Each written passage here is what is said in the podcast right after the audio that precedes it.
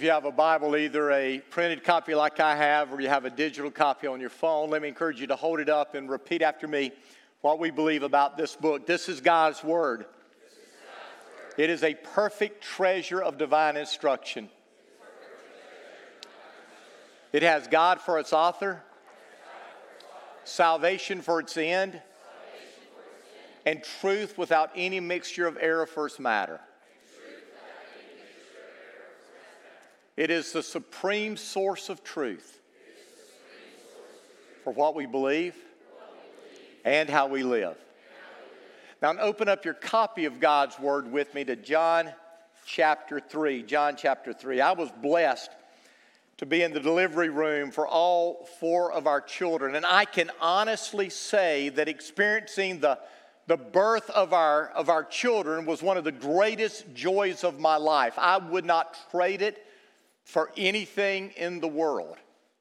And though each of the births were similar in many ways, each of the births were different. John was our, our firstborn, and with John, everything was new. And, and, even though we had taken the Lamaze classes and I had read, read the books, I was not prepared for what was going to happen. Like, for instance, um, uh, Sherry's doctor put her in the hospital and was monitoring her for a while, and she was there in the bed in her jeans and just relaxing, and all of a sudden, her water broke. And I was not ready for it. I mean, I, I did not know what had happened. I just knew that there was a flood, and, and I did not know what to do. And, and when John was finally born, I took him from the doctor, I lifted it up over my head, and I gave him back to God. With Mary, everything was quick, it was fast. We, we went to the hospital, and Sherry was checked. The, the nurse and the doctor said it would be hours later, and then something happened. And, and the delivery began right then. And, and what had happened was the cord was, was very short and it was wrapped around Mary's neck. And when she was born, we did not know whether she was going to live or not. And it was a very long few minutes. But when we finally realized that she was okay and she was going to be okay, we just took some time and just thanked God for His grace, for His mercy. Now, Josh was our first Florida baby. He was born about six weeks after Sherry and, and Mary and John joined me in Florida. And, and Sherry had an epidural to help with the delivery, but as soon as she had the epidural, her labor pains intensified, and Josh was born within what? Within minutes after she had the epidural. So the epidural did no good. So she decided, however many other babies we have, we're not even going to have the epidural. It doesn't do any good. And so Matthew came. And when Matthew came, it was a family affair. John was in there, and Mary was in there, and, and little Josh was in there. When Matthew was born, I asked John, Do you want to cut the cord? And he went, Uh uh-uh, uh. And Mary, she didn't want to cut the cord. And and I turned to Josh and said, Do you want to cut the cord? He said, I'll cut the cord. And he cut the cord. And I think that's what's the matter with Matthew today. But every one of them was different, but they were very similar. About two months after they were born, we received in the mail their birth certificate. This is a copy of Matthew's birth certificate.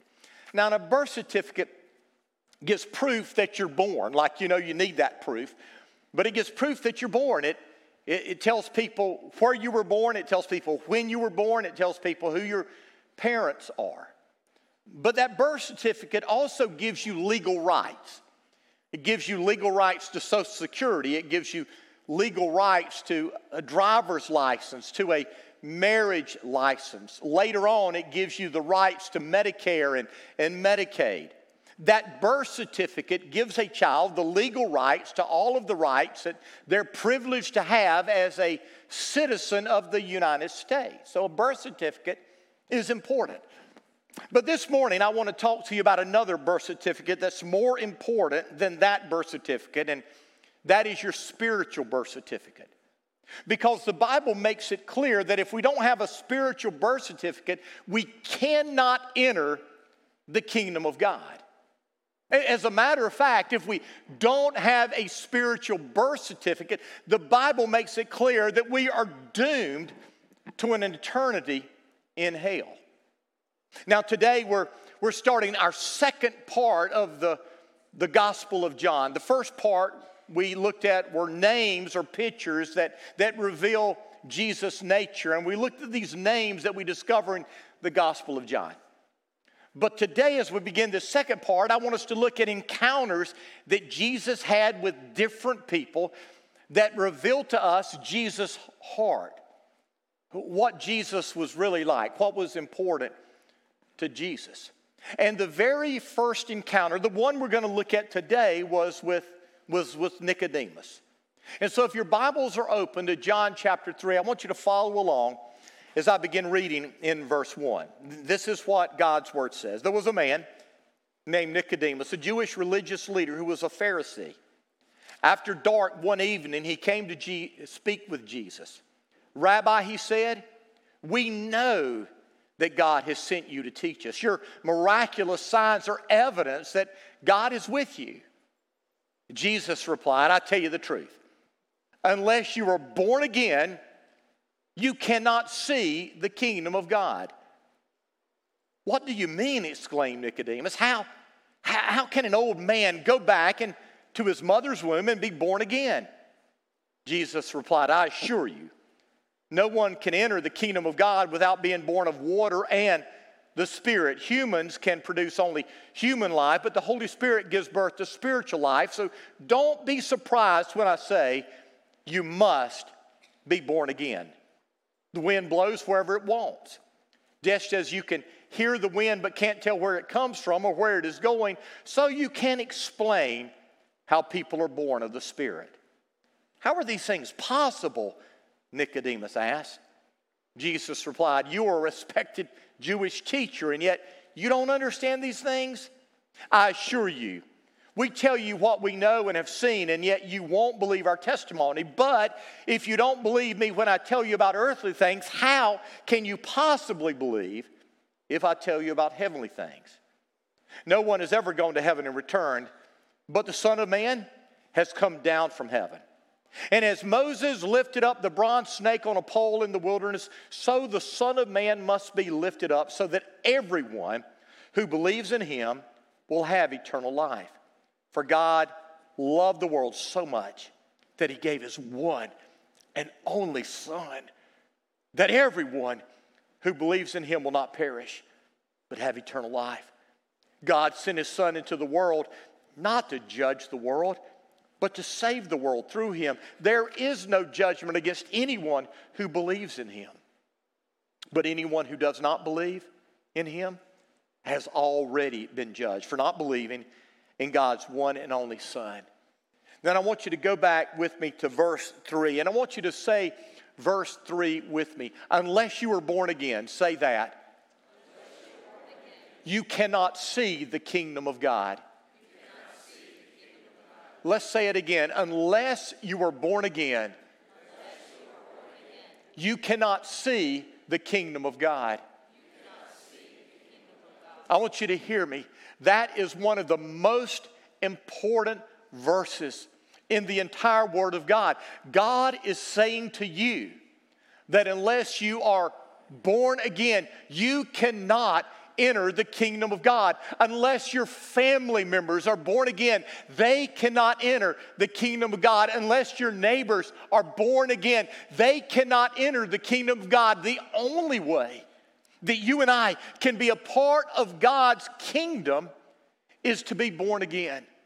Now, this is the first time that we read about Nicodemus in the Gospel of John, but it's not the last time. In John chapter 7, we, we read about Nicodemus defending Jesus before the Sanhedrin, the Jewish ruling council.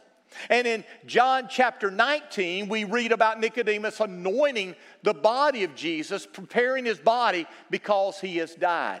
But this encounter, that we read about in John chapter 3, I believe, was the beginning of a life changing event in Nicodemus' life.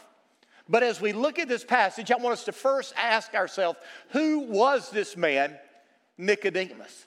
The Bible tells us that he was a Pharisee, a, a, member of the Jewish ruling council. Nicodemus was, was influential, he was religious, he was moral.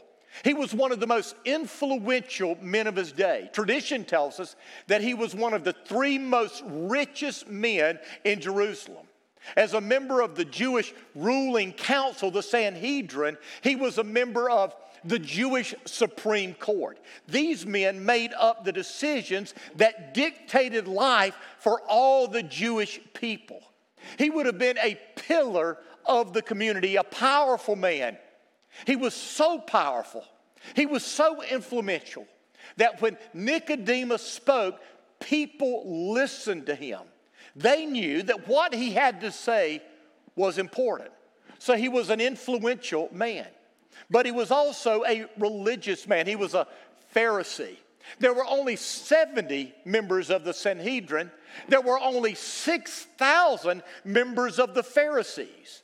These men were known as the separated ones. They were the most religious men of their day. They were deeply devoted to their faith. As Pharisees, they believed that the scriptures were the literal word of God. But Nicodemus not only gave lip service to the word of God, he put what he read into practice. He practiced regular times of prayer. He practiced tithing and, and giving his money to the poor. He worshiped every single Sabbath. But unlike many of the other Pharisees, Nicodemus was not self righteous, he was not judgmental. If ever there was a man who practiced his faith, it would have been Nicodemus. He was influential, he was religious, but he was also moral. There were no skeletons in his closet. His conduct was unquestionable. His behavior was above reproach. And yet, there was something missing in his life. I don't believe that Nicodemus could put his finger on it, but he knew that something was missing. He's like many people today. People who have worked hard to build a good reputation, people who, who strive to be involved in church, people who, who live a moral life, and yet deep down inside, with all of the things they have done, they know that something is wrong, something is missing in their life. And I believe that was Nicodemus. He was influential, he was religious, he was moral, and yet deep down inside, he knew that something was missing. And so we see this meeting. In verse 2, it says, He came to Jesus. Now, understand, if heaven could be earned by one's accomplishments, I believe with all my heart Nicodemus would have made it into heaven with some left over, and yet he realized that something was wrong, something was missing. I think that he knew that he wasn't going to make it, so he began his search. And you need to understand that for each and every one of us, if we want to understand what is missing in our life, it begins with a search, a search for truth, a search for God. And that's what Nicodemus was on. He was on a search to try to discover the truth. You see, even though he was influential, even though he was religious, even though he was moral, he knew that was something was missing. And so he began looking for that truth, and that truth led him to Jesus. And I want you to know today that if you're willing to look for truth and you come to Jesus, you will find the answers that you're looking for. You will find peace of mind and you will find peace of heart. You will find joy that is unspeakable. Jesus said this He said, Come to me, all who are weary and carry heavy burdens, and I will give you rest. Later on, Jesus said, Whoever comes to me, I will not reject. Anyone and everyone who comes to Jesus will be received by Jesus. But Jesus told many of the religious leaders, You refuse to come to me to have life. You see, the only way that you and I can ever experience life, true life, is to come to Jesus, like Nicodemus did. So Nicodemus came to Jesus. Now, notice the moment that he came. The Bible says he came to Jesus at night. Have you ever wondered why he came to Jesus at night? Some people say that he came to Jesus at night because he was afraid. He was a religious leader. He was a Pharisee. He was a member of the Sanhedrin, the, the ruling um, body of the Jews. And, and some say that he was afraid. He was afraid of what people would think if, if he, this religious man, was seen with Jesus. Maybe he was afraid of his peers and what they would do. Some people say that he was afraid. Some people say that he wanted to meet with Jesus alone, and, and meeting with Jesus at night was the only time that he could meet with him alone because Jesus was always um, um, covered by people who wanted Jesus to meet the needs of their life. They wanted to hear what Jesus had to say. So maybe it was coming to him at night because that was the only time he could be alone. There's some today who say, well, my religion, my, my relationship with God is a private thing. No one else needs to know about it. But that's not true. The Bible says that our relationship with God starts as a private thing, it's something that we must do, but it becomes very quickly a public thing. Jesus said, If you're ashamed of me, I will be ashamed of you. Some say that Nicodemus came to Jesus by night because night referred to his sin, the darkness that he was in. And certainly we know that, that each and every one of us are caught up in the darkness of sin. And we talked about that when we saw that Jesus is the light of the world, and whoever comes to Jesus will never have to walk in darkness anymore. And just like Nicodemus, we're all caught up in the darkness of sin. But I want you to think of something else when we think about Nicodemus coming to Jesus at night. When the night comes, the day is almost over. It's almost time for a new day. And when the day is over, you can never repeat that day. Have you ever stopped to think how quick time is flying? I mean, it seems like yesterday, I don't know for Sherry, it may seem like a hundred years, but it seems like just yesterday that we got married, just a couple of years at most. And, yet, We've been married for 39 years. The Bible says life is but a vapor. What that means is it flies by. It's here one minute and it's gone the next. Are there some things in your life that you've wanted to do, but you didn't do? And now the opportunity to do those things have passed you by? I mean, I imagine if we think about it, each and every one of us have some things in our life that we wanted to do, but we didn't do, and now it's too late to do those things. Rosa Verde was 90 years old when she died. She lived in the United States for 70 years. At 90 years of age, she decided she wanted to be a United States citizen. She took the class, she was ready to get sworn in, but one day before the swearing in, she died. She decided to become a citizen one day too late. I want you to listen to me. I think that happens for people when it comes to the kingdom of God. I think there are people that say, one day I'm going to give my life to Jesus. One day I want to surrender to Jesus. One day I want to be born again, but not today. One day, but not today. But what we need to understand is that salvation isn't just on our timetable. The Bible says, Seek the Lord while he may be found, call upon the Lord while he is near. What that implies is we're to seek the Lord while he may be found, there may come a day where he can't be found. If we're to call upon the Lord while He is near, at least from our perspective, there may be a time when He is no longer near. So maybe Nicodemus was coming to Jesus in the nick of time, just before it was too late.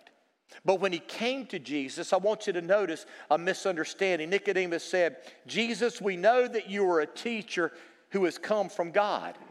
Nicodemus knew something about Jesus. He knew that he was a good man. He knew that he was a teacher. He knew that he was a miracle worker, but he did not know Jesus. And I'm afraid that that's the American tragedy today.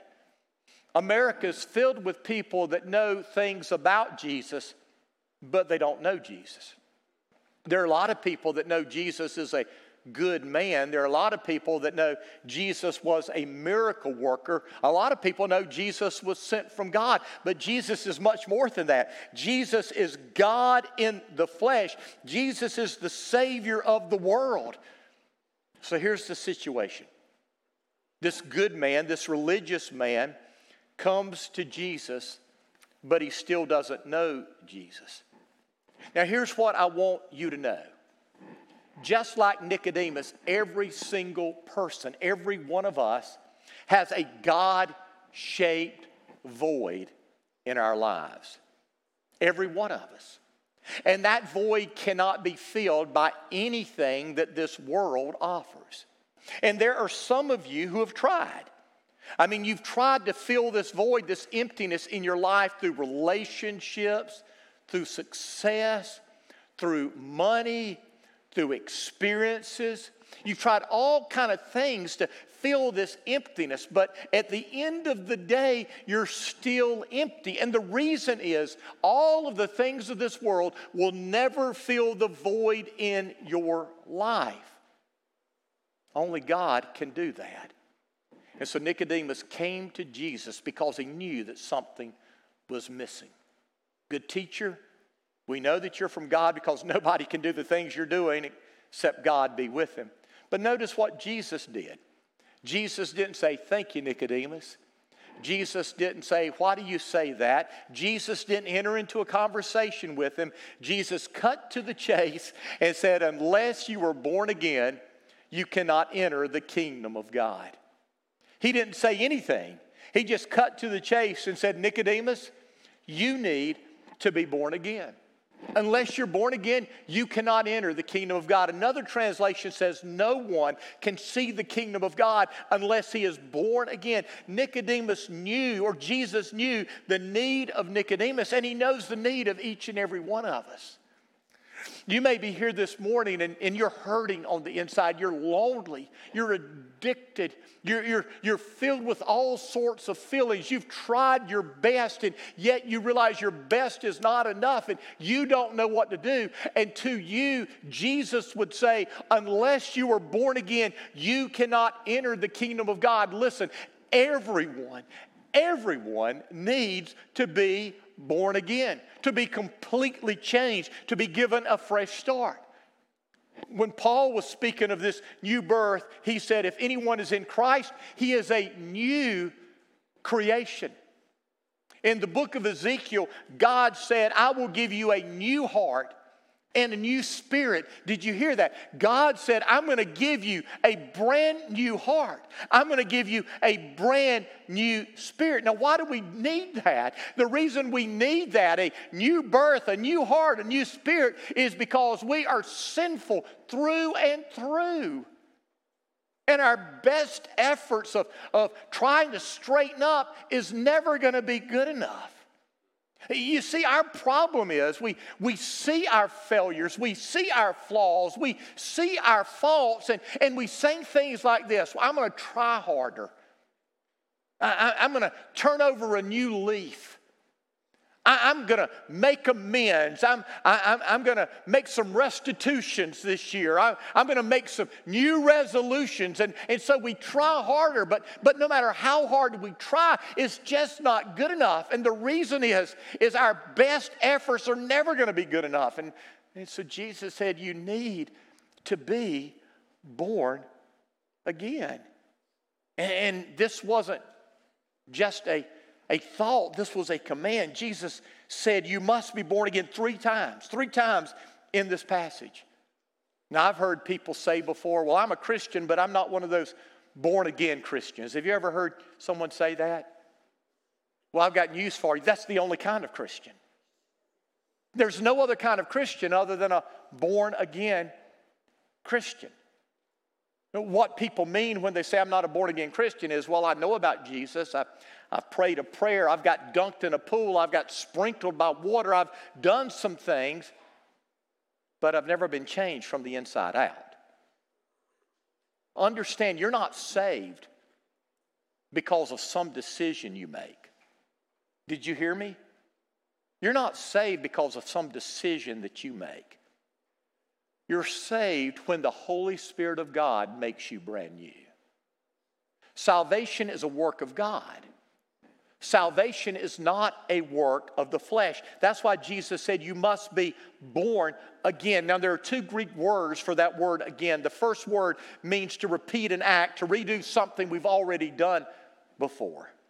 But the word Jesus uses here means from above, from a higher place, from God. You see, what Jesus was saying is you need to be born from above. You need to be born from God. And, Nicodemus was confused. He said, How can, how can that happen? How, how can a, a man enter into his mother's womb and, and be born a second time, be given a fresh start? So Jesus gives him an answer. In, in verse 6, he says, Humans reproduce human life, the Holy Spirit gives birth to spiritual life. Now, I like another translation better. It's simple and to the point. It says, Flesh gives birth to flesh, the Spirit gives birth to spirit. Now, in these verses, this verse and following, Jesus gives us two pictures of, uh, of what the Holy Spirit does in our life. The, the first picture is birth. You see, physical birth makes us a part of the physical realm, physical life. We are a part of a physical family. But we have to have a spiritual birth to be a part of a spiritual family, to be a part of the spiritual world. You see, when we're born physically, we don't choose when we're born, we don't choose where we're born, we don't choose who our parents are. Those things are already chose for us. And when we're born, we don't do any of the work. Ask your mama. She did all the work. And the same thing is true when we're saved. You know, people say, I'm going to get saved when I want to. No, no.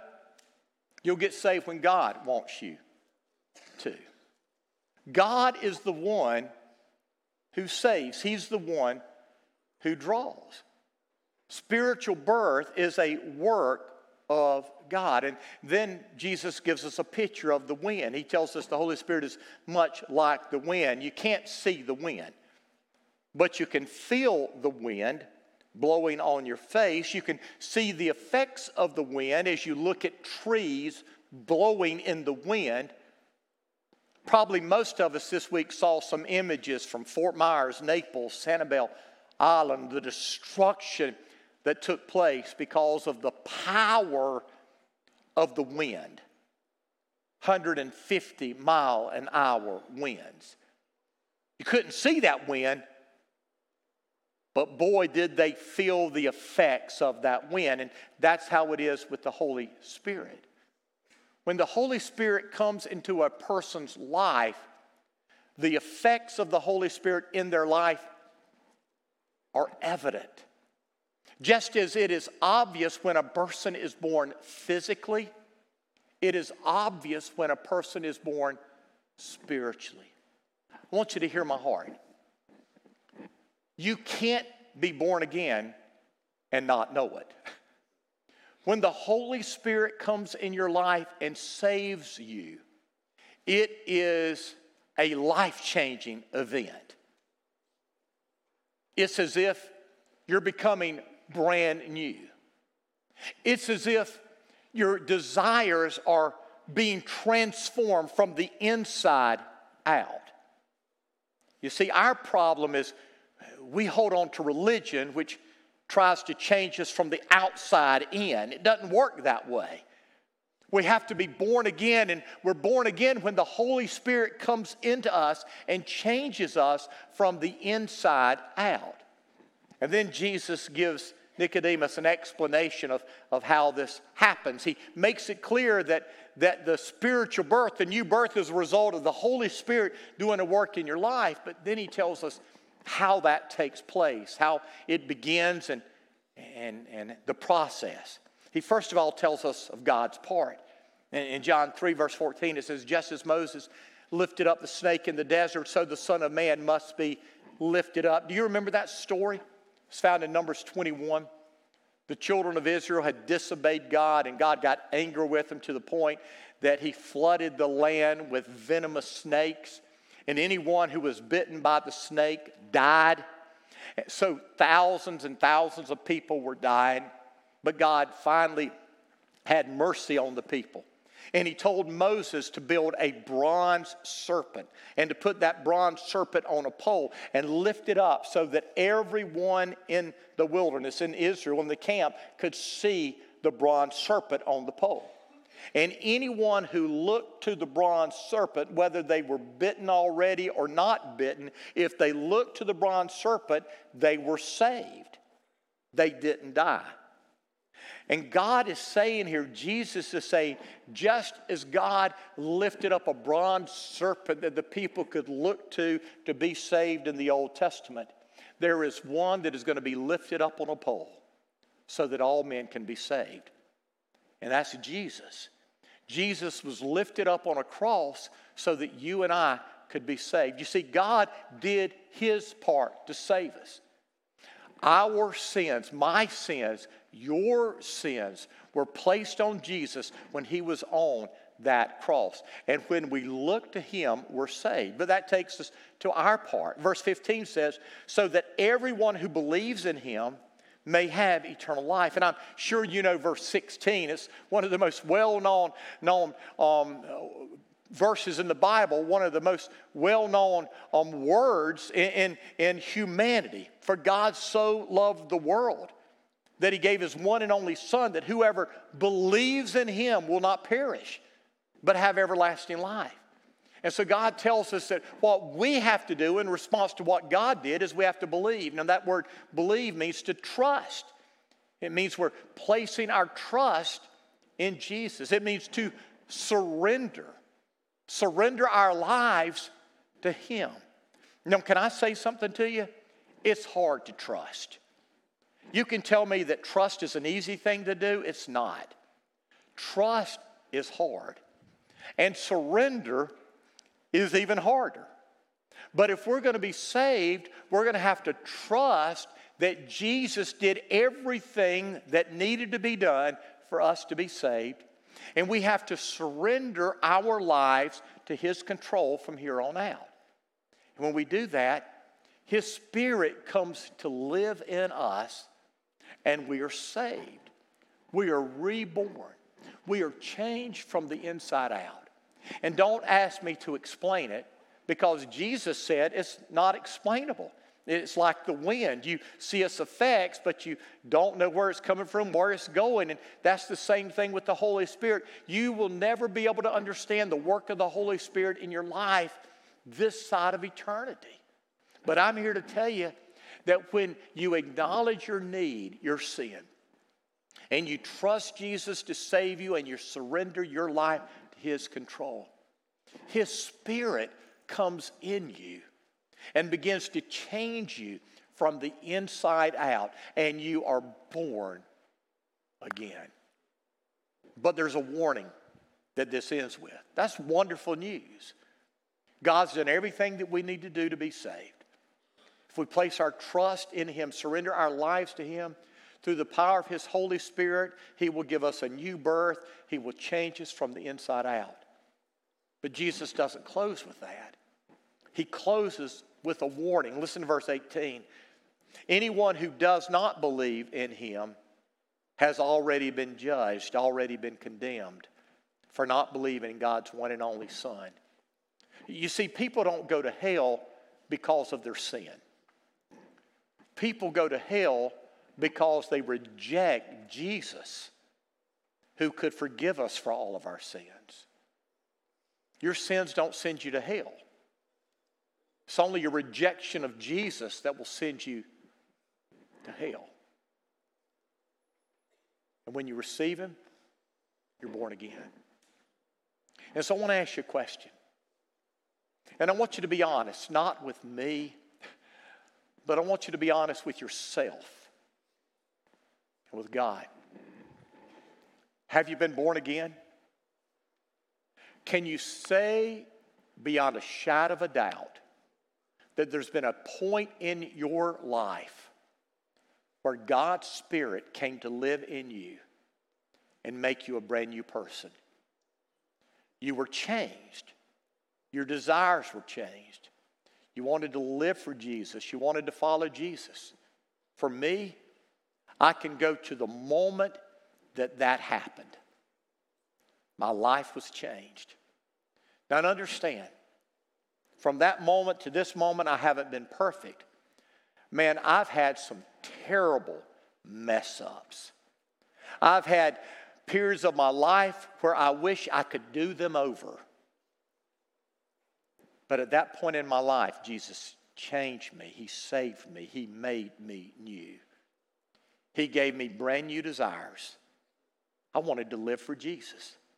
And though there were times that I didn't, and there were times that I lived in, in misery because I knew that I was failing the one who died for me, Jesus saved me. I was born again. He changed me from the inside out at that point in time.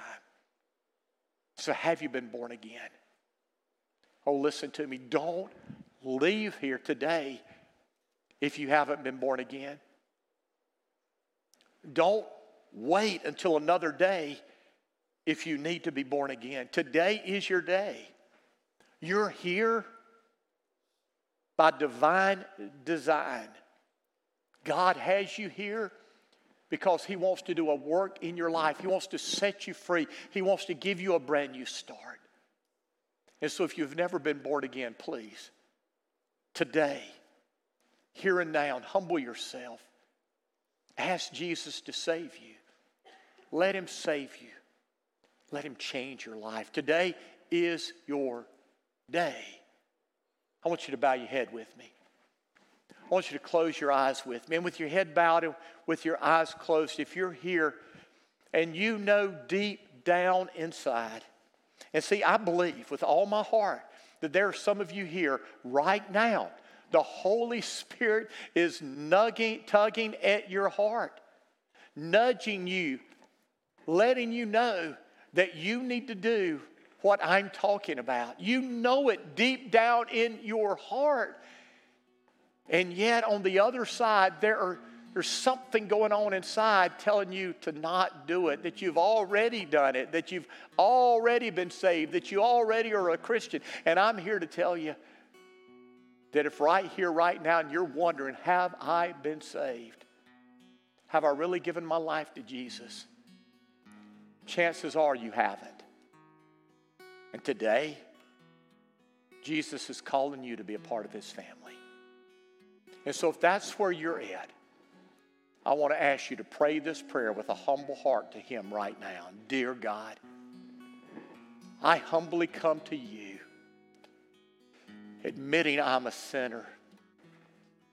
I've done my best. I've tried hard but I know it's not good enough. I need you. Jesus, I know you came to this earth. I know you died on the cross for my sins. I know you rose from the grave, defeating sin and death for me. Today, I'm asking you to save me. I'm trusting you to save me. I'm surrendering my life to you. All of it. Every single part of who I am. I'm yours. Jesus, from this moment on, I want to live for you. I want to follow you. I want to serve you. Fill me with your spirit. Make me brand new today. Thank you for hearing my prayer.